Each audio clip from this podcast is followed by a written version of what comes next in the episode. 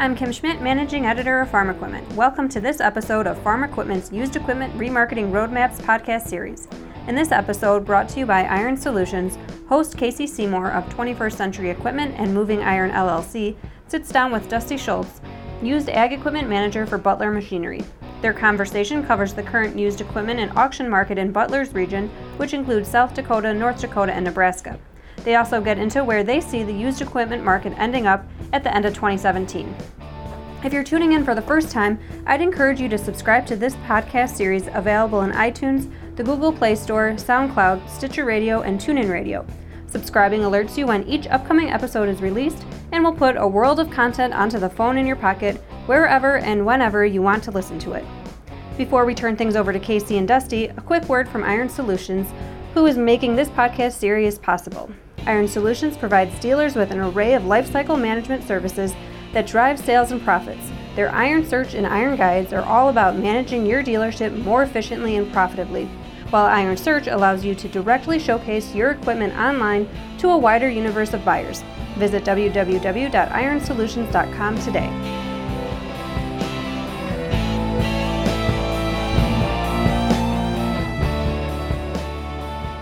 Dusty, welcome to my podcast.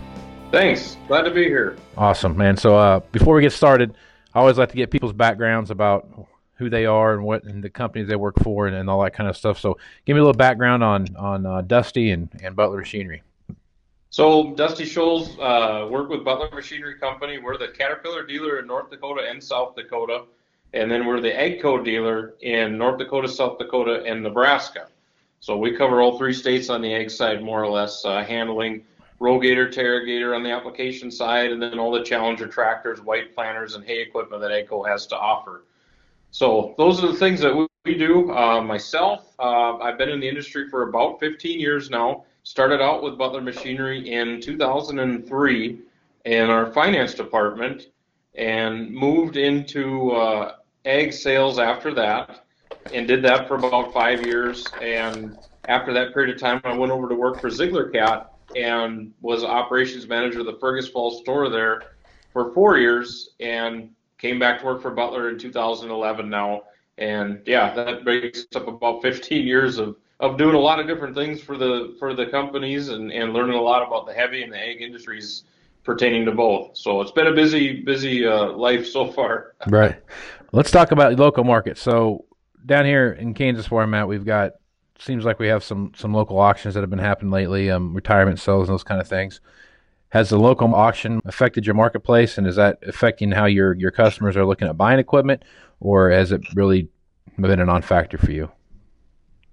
Oh, it definitely has been there. I would tell you that that what really has, has driven our our market south isn't so much the retirement and the estate auctions as it is the large consignments and the online auctions because uh, the retirement and estate auctions for us has actually brought a pretty good price to the equipment because a lot of times it's the neighbors and people nearby bidding on that equipment that know it.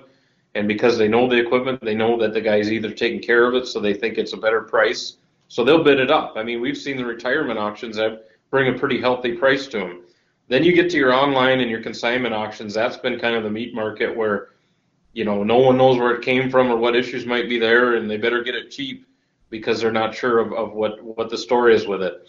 And that has been what has really impacted our demand and pricing structure is more that market because you'll get you'll get comments like, well, I can buy it for half that on auction. I saw an auction last week where it went for, you know, a third of that price or whatever it is. But, you know, you got to remember whatever you're buying on auction, especially consignment auction, you know, there's not a lot of history to what to what happened to it or where it's been or why it's on the auction. So it should go cheap. Right. There's not maybe maybe there's not some uh, maybe and there's no guarantee behind the sale either. It's just it's as is where is the auction gavel drops and by God you own something now and, and you take it home and it falls apart and there's no recourse to anyone. So it should be cheap on the auction, but we do get those comments about how yeah we can buy it on auction for half or third and you know, and there's just been so much more of it lately. I think that even some better than average pieces have ended up on auction, which has driven more people to have a little more comfort. You know what I'm saying with mm-hmm. with some of those things. So yeah, there's no doubt it's it's impacted us. We try our best to to limit how many things we send to auction, just because you know we got uh, I forget the number of salespeople, but quite a few salespeople out in the territory that are working to sell machines for us that we pay. So why should we go hire another group like an auction company and pay them to sell it as well when we got plenty of guys of our own to do it? So we we try to be pretty sparingly with the auction. Yeah, and we and we have the same focus too. I mean, that's we have guys that are, you know, we, we try to work that system and keep that that that inventory in our area as much as we can, so we can maximize the parts and service business. So, so how has the auction market changed your value proposition when you start talking to customers? Well, it all it, it all comes down to you know you're buying it from a dealer for a reason, which means you know we stand behind, especially our products. If they're our products that we sell, you know we're going to stand behind them and, and, and be there for you, you know, and, and offer trade-ins down the road. And, and we're we're a one-stop shop. We got parts and service. You know, we'll do trade evaluations. We'll trade machines in from you. We'll support you. Um, so you really got to upsell your dealership in order to overcome this auction price gap and the most important things to me is the is the whole house that we offer, right? First and secondly would be the fact that hey, it's it, it might be as is where is, but if you have major issues uh, two three days after delivery and purchase from us, you know we're not gonna we're not gonna ignore you. We're gonna talk to you and try and work through it with you, and, and that may mean that we participate in some things where you're not gonna get that from the auction. Right. Yeah, the auction doesn't doesn't take trades, and they they don't. Uh, want to help you on the back end if something were to something yeah. were to go wrong. That's for sure. It's a it's a heck of a deal, really, when you think about it. You know, you're you, a lot of machines that go on auction are, are already losers for the dealership, right? But the auction company never loses. They make ten percent on the on it, whether mm-hmm. it's it's a winner for you or a loser for you. It's you know the past two three years have been a boon for the companies like Ritchie's and these other companies that are having. There's more auctions than there has been as people try to dump equipment, but boy, it's been a it's been a rainmaker for them. You know, they've been having unlimited supply of equipment coming through. They're making whatever commission is on everything they sell. You know, so yeah, I mean, and that all is cyclical too. As as the amount of used equipment out in the marketplace dries up, you know, all of a sudden there's not as much equipment going to auction, and whatever is on auction might bring more money because it's just not as available as it was. It just period of time we got to get through and find the end of it and things will change, you know, in two, three years. I don't know how long it is, but I'm guessing it'll be a little while yet. Mm-hmm. Yeah, it's. I'm, I'm thinking the same thing. And to your point, I think this is the year if you were to take something to auction that is a, a, a later model piece, 2015 or newer, where manufacturers just didn't generate as many new ones coming off the off the assembly yep. line. That this this could be a year to take something and make something work at the auction that wouldn't have worked in the past. Um, right. Especially if it's a good, solid, late, low, late late hour, late model, low hour piece. You know what I mean? So no doubt, yep, for sure. So this could definitely be a a year to roll the dice and, and maybe come out on top of some of that stuff. Um, especially if it's a if it's an on farm auction, I think that could be a, a great opportunity for some guys. No doubt, yeah, that yeah. on farm auction seems to do better from our perspective. Absolutely, yeah, it makes a world of difference. As you see, we've talked about the, about how the local mock, uh, auction market is affecting your area. Um, what do you see some uh, as some of your short term and long term um, struggles, opportunities uh, going through the end of 17? As far as equipment product lines or just in general? Oh, I think I mean from equipment perspective, and then also I'd love to hear what you have for just in general. That'd be great too. I would tell you that you know combines. There's a lot of combines in inventory and both out in the field for sale. So combines are going to be a little bit of a struggle here for a little bit yet. Um, corn heads are going to be tough for not for a lot of people. I mean, there is so many corn heads on the market, a lot of late model stuff, and a lot of a lot of carryover new inventory in people's yards too yet, as, far as dealers go. So there's a lot of corn heads available for sale, and that's going to be a tough one for a bit. Yeah, those are the things that we were probably most got our eyes on and trying to trying to do better at and, and make some headway on. Yeah. What do you see as far as equipment wise that, that you have some opportunities in? You know, big uh, horsepower tillage tractors were pretty popular this spring. Mm-hmm. Uh, obviously, the cyclical things like the hay market was just warm for a little bit here because it's hay season. Um, I imagine combine season will get a little kicked into gear here in the next month and a half, two months, and we'll see some activity there. Um, I don't know. You know, the fall of the year here is going to be interesting because it seems like the guys that are planning ahead for tax purposes or whatever, usually the year before in the fourth quarter, they ended up buying whatever they needed, and that could be anything. It wasn't necessarily something that was going into season. It was just whatever their most urgent need was. So as you go through first quarter, the purchases seem to get more cyclical because it's not it's not a needed purchase as far as a tax deal goes, so you don't have to pick and choose. But if you pull your air seeder out and you need a new one, it's going to roll then. So I mean, you get more of the the seasonal items. Then you go into hay season, same deal, right? You get a spike in the hay demand. Now we're going into combine season. We'll see a spike in that here in the next two months. And then going into fall, I would say, you know, maybe some fertilizer applicators, some tillage pieces, and potentially some more high horse tractors. And fourth quarter is a wild card, though. It can really be anything. I think it, it all depends upon what the most urgent need is on the farm and if they have a tax liability to to offset. Yep, there's going to be a. I think this end of the year will be probably more uh, dicey than we've seen in the past, just because of, of the the current situation in the economy and the way things are yep. shaping up. You know, so um, it'll be what, like you said, what they need to have when they need to have it, and and kind of move forward with that. So.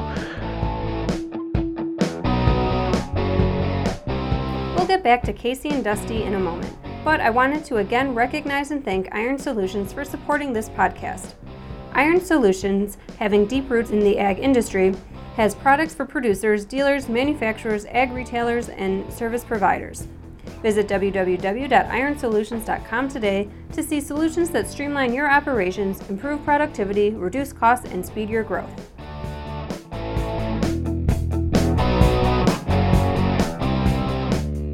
Leasing equipment something that, that we've talked about quite a bit on here, and and I think it's a kind of uh, a, a, tool that we're using more now than we've probably used in the past, and um, our customers are more in tune to leasing equipment now than they've been in the past.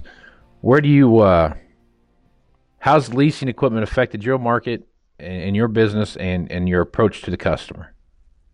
You know, we've done leasing for a while. It has probably gotten a little more popular just because the cash flow is a little bit looser when you lease. It's not such a big payment. The downside stream effects of some of that is what we're living through now, um, where you got a lot of lease returns coming back in, potentially going to your vendor finance company Deere Credit, or in our case, uh, Finance, or different vendors that are, have leased this equipment. And frankly, they might end up having a lot of equipment sitting in their lot because it's all lease returns that guys were feeling that was better just to walk away from the purchase option than trade it. And yeah, I mean that's my biggest concern, I guess, is is the the, the pile of equipment that could be coming back off lease and how that's going to impact our marketplaces when you know, a Deere Credit or an AGCO Finance says, hey, all of a sudden we've got too much equipment that we own, so let's throw it all to auction or something along those lines. And all of a sudden then there goes a bunch of values because a bunch of it comes into the marketplace at once. That's more what I'm concerned. I think the farmers like it for the cash flow purpose, and we like we like doing leases too. I mean, they, they work well, um, but you do it to death in some cases, and then it all depends on how aggressive you got on your purchase options and if you went deep on them to get a payment low all of a sudden you get to the end of the term and the purchase option is too high for what the equipment's worth today bank's getting it back. I mean and all of a sudden now the bank owns something that they don't really want. That's the the downside effect that our dealerships i think have got to be concerned about yeah we are uh, i had the same the same sense of caution that you have on that stuff i bet i'm i'm not going to stop going out and trying to lease equipment either because just like you said, it's, a, it's the cash flow thing that are, that's driving guys to the paint uh, to that machine now. Because, like I've said, it's it's not we're not really so much selling benefits and features of, of equipment anymore. We're really selling that payment. Yep, and, and a lease for sure. And, yep. a, and a lease is the absolute cheapest way to operate known or operate a piece of equipment. And, and yeah, you know, so. But back to your point of, you know, what happens uh, when these manufacturers, uh, finance arms decide that they have too much inventory, or uh, you know, Farm Credit or somebody like that decides they have too much stuff laying because none of those people want to be in the remarketing business. No, you know? they're they're not dealers. They, they yeah. want to, they want to do the, the paperwork. They don't want the equipment sitting in the lot. Right. That's right. That's right. So they're so that, that, that is concerning, and whichever how whatever happens with one of them, um, that one will affect the ripples across the entire marketplace colors and of everything else, it'll affect everything. So there's no um, doubt, and You know, and, and we talked about it here the other day on some things. If you have, you know, if we have a hundred pieces that are coming off of lease, and, and say all hundred of them are going to go back to the finance company or whatever, you, in some cases, some of those 100 machines don't need to be replaced, but a bulk of them you can't be without them. The farmer, I mean, mm-hmm. he needs something to do his operations, right? So he right. can't just turn it back and not add something back in. In most cases, there's probably a few cases where it was an extra machine that they can live without, but you know, and those are the times where can it be released from the finance company. I think they've been working on some things with that on our end, where they'll sign up for additional two years, and hopefully some of the problems aren't as bad as they are now um, to push it down the road a ways. Or does the finance company say, "Hey, look, we know you're not going to take it back, but maybe we'll cut you a deal on the purchase option just to make you keep it," type of thing, right? So mm-hmm. we've seen some different creativity, and it's worked out. Yeah, and we that that's such a, a key point you just made. There's the the creativity in payment structures is, is what's such a overwhelmingly big part of this business anymore. You know, like we were talking oh. another day on a deal where we were using a four and a half year lease instead of a four year lease or a four and a half year uh, um, payment structure. You know, to where you were spreading that cost out a little bit and kind of stretching people to different places to where you could make that payment more attractive and, and more palatable for, for the people that are out there. So yeah. No, um, no. So, so let's take a look at some of the some of the equipment that was coming up here. So, like right now for us, we're we're looking at planters and and sprayers and stuff like that. That's kind of the where we're at as far as um, ordering new equipment goes. So, what what do you what's your outlook on planters right now? When you when you say uh, the, up in your neck of the woods with the drought and stuff that you have and the situation that you're in, of course you're ordering planters now for next year. You know, so that's kind of how that usually works. But yeah. How's that? How's that conversation been going with people that you, planner, you deal with? Planter market's been pretty weak past couple years. You know, there's guys that look around and you know and and consider some things, but it's it's still been weak. A lot of new stuff was bought, you know, three, four, five years ago, and it's it's well built anymore, so it can last. And and it seems like if you got a planter with precision plant on it, I mean, you can get another planter with precision plant or whatever you want on it but you're going to end up with the same thing you have, but you're going to pay a lot more money for it because the used planter isn't worth as much because the market's pretty soft, and the mm-hmm. new planter still is expecting a pretty high price, so the gap gets so big that I think they're waiting it out. I, I would tell you the planter market's been weak for us. Yeah, yeah, I think I think for us, I think that's going to be maybe a, maybe an area where we have an opportunity to go and and and move a few. I think just because of uh, the situation, there's not that many late model pieces no, to uh, to go out and sell in the used marketplace. So that gives us an opportunity to look at some of those trade-ins, generate our own used market, I guess, for lack of a better term, you know, and put that out there. So we'll see what happens. If the new 250 plus, and, and I got a one or two year old one is at 180, and and you can get it in and sell it at that. You know, I mean, that's that's seventy, eighty thousand dollars in difference, and it might be the same exact planter, just a model year different, right? Mm-hmm. Right. Right. Yeah. So I think there's uh there's some opportunity there. I think because we like you said, like I said, there's no used marketplace right now for yeah, those. For those pretty weak. Yeah. yeah. So kind of have to go out and generate our own on our own inventory, I guess. Um, sprayer market. So the Rogator, Terragators, you guys have up there that's a, a pretty big marketplace for you guys, especially covering three oh, states like you do, and, and as dynamic as, as each one of those states are from, from agriculture. One state's not the same compared to the other. So, how's that marketplace shaping up for you, and what's that looking like now? That's been a little better. Um, you know, last year was a little soft, and this year is is, is not as as bad. But yeah, and, and again, it's the same. It's the same situation that happened on the on the farmer side that's happening to the ag retailer side, which is the bulk where we do that business. So the ag retailers, like everyone, were making money pretty pretty good over 2012, 13, and 14. And what happens when they make money? They update a bunch of equipment, which is great. We sell a bunch of things, and everyone gets upgraded into newer stuff, and life goes on, right? So again, we get into current times, and there's some things that need to be replaced that are being replaced. But there was a lot of new stuff purchased in that really doesn't have to be replaced as much or as soon as it does now. I, I will tell you that with retailers, different than farmers, I would say, is they're gonna they're gonna apply the crop no matter what. If if corn is if corn is three dollars or if corn is uh, seven dollars, they're to run across the field and put fertilizer on it. Doesn't matter. So in that regards, the equipment they run, it all wears out no matter the price of the crop. And, and a lot of times it needs to be updated, not so much a want, but a need because it just wears itself out over time.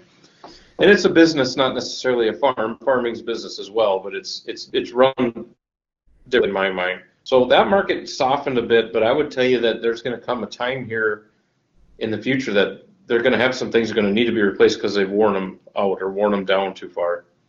Yep, they will. Uh, regardless of what the price of the crop is, they're going to plant something. Otherwise, they can't get any money at all. That's their job. That's what they do. So yeah. Yep. So yeah, that's a uh, the spray market for us. You know, like we said, again, back to the the used marketplace. There's not much late model stuff out there for guys to pick from. So again, we're trying to generate that marketplace to give to give that fill that demand um, for what demand we have uh, for, for, yeah. for machinery. So I feel like our we're, and we're the same way. You know, we're a we're a, a CAD dealer down here, so we we have a lot of our our sprayer marketplace is to the ag service provider, and that, and that's where a lot of those machines are going, and the ones that come out, and that's our that's our used pool. So um, overcoming the hours sometimes is an issue with the stuff that we have, but we also have guys that are looking for that later model stuff with the more technology and stuff that they can get into at a, at a better price point.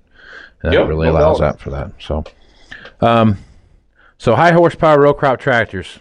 That I would I would think in your neck of the woods that would be a, a fairly popular machine just because of the uh, air seeders that you pull and and plus bigger planters, yep. Yeah, the bigger planters stuff in the corn and bean markets that you have. So how's that shaping up for you and how's that market look? That's been pretty soft as well, and and I think there's a few reasons for that. Um, again, guys updated a bunch of stuff so that they they're sitting pretty well in the machines they have, and we've got some new products coming into the field here from all the different colors, and because of that, people want to hold off on buying new things to see what the newest thing is going to be, and we've sold a few of them. Uh, that market has been pretty soft for us. There's a lot of them out there. It's just the guys are deciding to either save the money or upgrade something else. It seems like.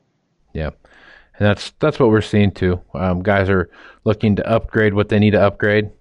You know, I think when you look at machinery, there are certain points in time where reconditioning costs become a factor, and then that's yeah. a, that's a factor point when they're going to start saying, "Is it worth me keeping this machine, making the payment, and doing the doing the reconditioning that needs to be done to bring it back up to a to a workable level?"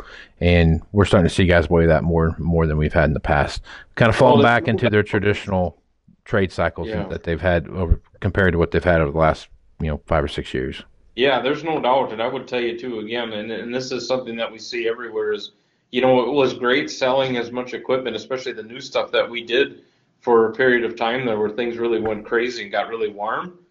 But the downside of that is, is you know, at some point there's a lot of new equipment in the field and there's not as much demand because everything's updated, you know. Right. And I think we're living through some of that now too, which is great for the farmers. I'm glad for them that they went out and, and updated when they could when it was financially able to be done, right? Mm-hmm. So they did manage to update some things and upgrade some things, and we sold all of us sold a bunch of equipment during that time.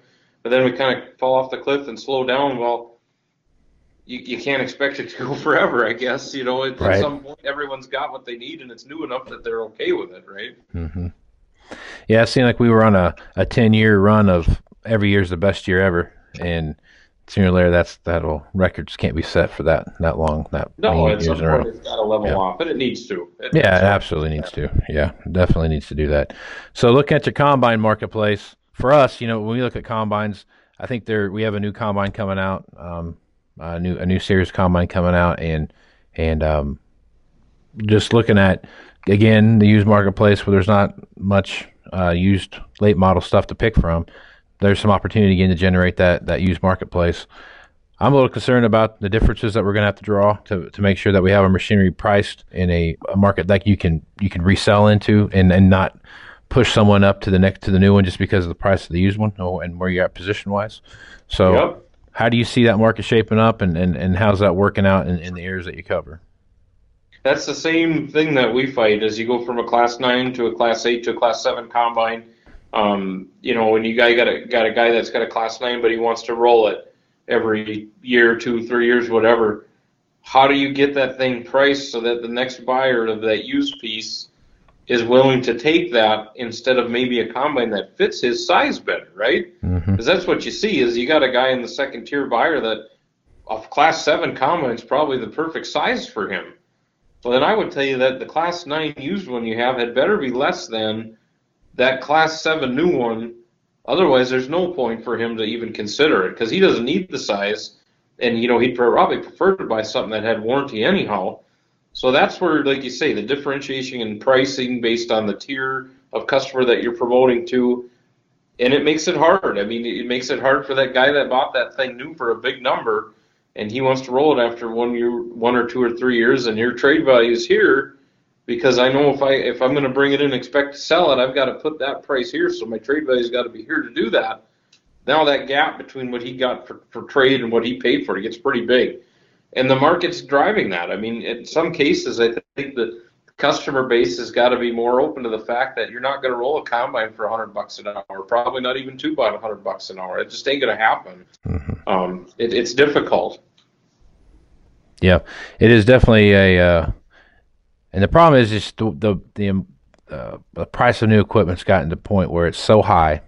Yep. It's so the numbers are so big that when you start talking about fifty or sixty thousand bucks, it really is an afterthought when you start looking at payments at, at the way some of the stuff is priced. So if, if you're sixty thousand dollars back of of the new one that you're selling, or even even the uh, the first generation trade in on that second one, when you start talking 300, 400,000 bucks, that payment structure does not it really doesn't affect it much, and you, you're looking at five to seven thousand dollars a year to to move up. So, and a lot of people will say, "Well, it's worth me doing that because I'm going to get more technology, more warranty, whatever it is that you're going to get. So, no doubt, it's definitely something we got to pay attention to, and something that I'm watching really close. When I'm and we've all been burned on it already.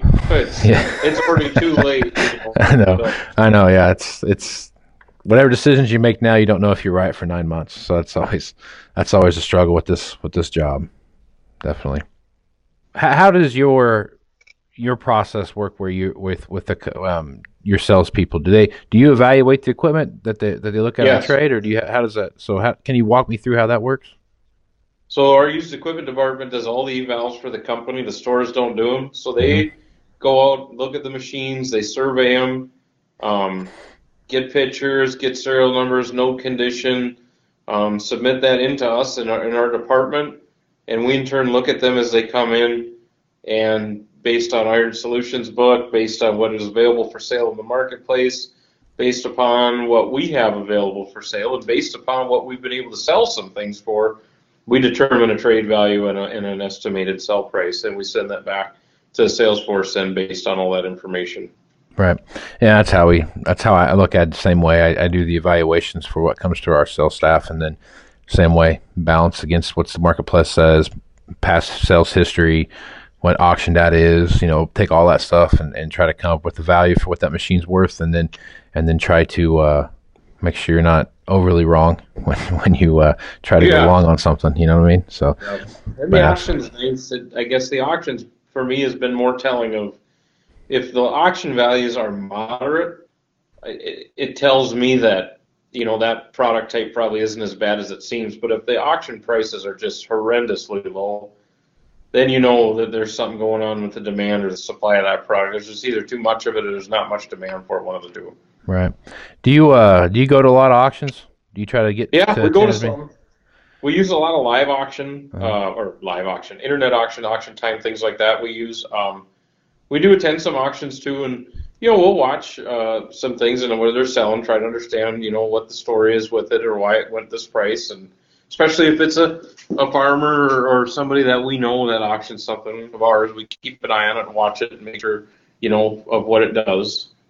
Yeah, and that's that's why I, I'm a I watch as many auctions as I can and try to collect as much data as I can and and and make sure that I'm pretty knowledgeable about that is because it's such a has such a demand uh, or such an effect on on the way the retail market plays out after you, after yep. you take a look at all that. So, no doubt.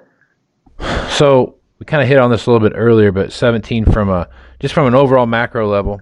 Um, what are some of the the positive factors you see that you're gonna that you're gonna come across going in in through 17 into 2018? Like, what do you think are going to be some things that are going to be positive things for your business, and and what are some some positive, not necessarily equipment, but just as a whole, kind of stuff that you see as positives for for the. Well, one of the things you had mentioned earlier is one of the things that's on our mind too is the fact that production from the factories over the past two years has really dropped off. So because of that, that's impacting the supply of newer, later model equipment in the marketplace, lowering it. And you fast forward a year, two, three years past this period of time, and if that levels off, there'll be a shortage of late model used equipment. Mm-hmm. There'll be a shortage of, of uh, late model new stuff. I mean, they're just not building as much, which is good. I mean, because that helps fix the problem, right? If there's a limited amount of buyers and you're still producing a million things, it's all worthless then, right? Right. But if there's a limited amount of buyers and, and you're only building what you need, now we're getting somewhere. You know what I'm saying? Where I mm-hmm. think everyone went so crazy and was running three shifts at every factory, 24 hours a day for 365 days a year, and setting records of number of machines they were producing. And yeah, as long as they're all sold, it's great. But then all of a sudden, you got all this stuff out there that's just some of it's in dealer lots, and what's it worth today when there's so many out there? you know, I think that's a positive is the fact that the vendors have backed off on their production so much, and that'll help us in the future here. Um, you know, besides and beyond that, for us, uh, crop prices seem to have leveled off. You know, we've got a drought going in North Dakota, so that won't help. But we did get some rain, so I mean, with all that being said, if we get consistent rains throughout the rest of the year here, really our our uh, situation at the end of the year should be on par with where it's been in the past year. It's not going to be any worse, I would tell you. It shouldn't be based on what we're seeing.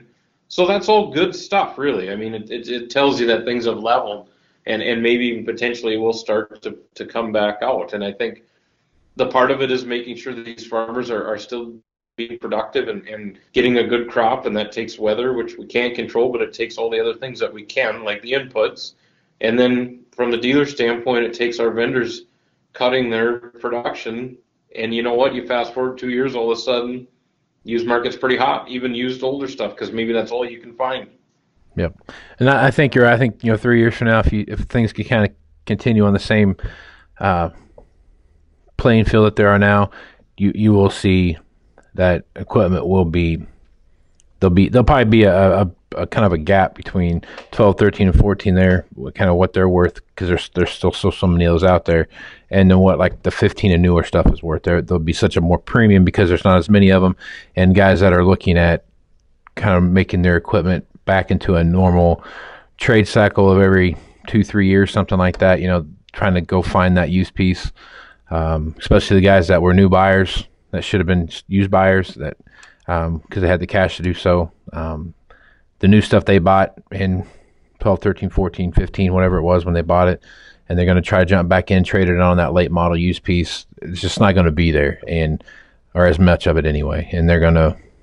It will be a it will be a premium, and I and I think that I'm excited about that when that comes back finally. But um, I still think we got about three years before we get there. Yeah, that's probably right. Yep. so now flip that what are some of the negatives things you see happening through 17 that, that you think are going to impact your business? Well, working through some of these combines that we all have too many of, there will be some mm-hmm. pain with that. Um, any, I would tell you, any of the products that we're long on right now. I mean, because if you're long on them, you've probably had a few of them for a little while. Right. And if you've had them for a little while, you might be out of whack in the pricing. And if you're out of whack on the price, pricing, odds are you're going to end up into a position where you might lose money when you sell it. So I, I, would tell you that's the negative. Is there's there's anything that we're long on is going to be a little painful for us, and that's it is what it is. But that's just the reality of it. Yeah, Aside from that, I mean, it would be nice to see 20, 30, 40 cents on corn plus. I mean, buck, two bucks, whatever. That's asking a lot, but yeah, that would fix a lot of things too. But mm-hmm. it, you can't really control that. I mean, the negative is the price is where it is, but that's also positive. It could be a lot worse than it is too. Yep, and that's we're the same way. I mean, there's stuff that we're long, and I feel from a dollars perspective in our inventory that we're in a we're in a good spot. There are certain portions of our inventory that we need to definitely pay attention to and, and work on and try to try to bring that stuff back into check. And I, but like you said, I think there are some stuff where we're going to have some some pain that we're going to have to go through to get, get to get that into a, into a position. So um, until like you said, corn comes up 40 cents to a dollar, it's going to be it's going to be a struggle. And our basis down here is pretty high right now because of the carryover that we have laying around. And, and oh, yep. Elevators are full. So till that basis thing gets taken care of too, we, are going to have some struggles with that as well. So no um, doubt, yeah. But that's definitely going to be a it's like it's like a cyclical thing, you know, easy come, easy go, you know. It's something that you're gonna have to cover. So we've been we've been talking for a while, and I, I think everyone's got a good feel for for Belt Machinery and, and, and Dusty Scholes and, and kind of what your philosophy is and, and how, how you guys do business. So appreciate you being on my podcast, and um, I hope to uh, talk to you in the future. No problem, sir. All right, thanks, man. Yep, we'll see you, Casey. Bye.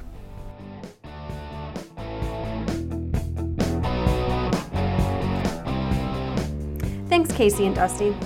We've got even more used equipment remarketing resources that we'll be sending your way. In addition to this hosted podcast by Casey Seymour, we're also tapping into his expertise across all our informational channels, including an Ask the Expert feature on our website, where you can ask him your questions directly. Check it out at farm-equipment.com slash asktheexpert.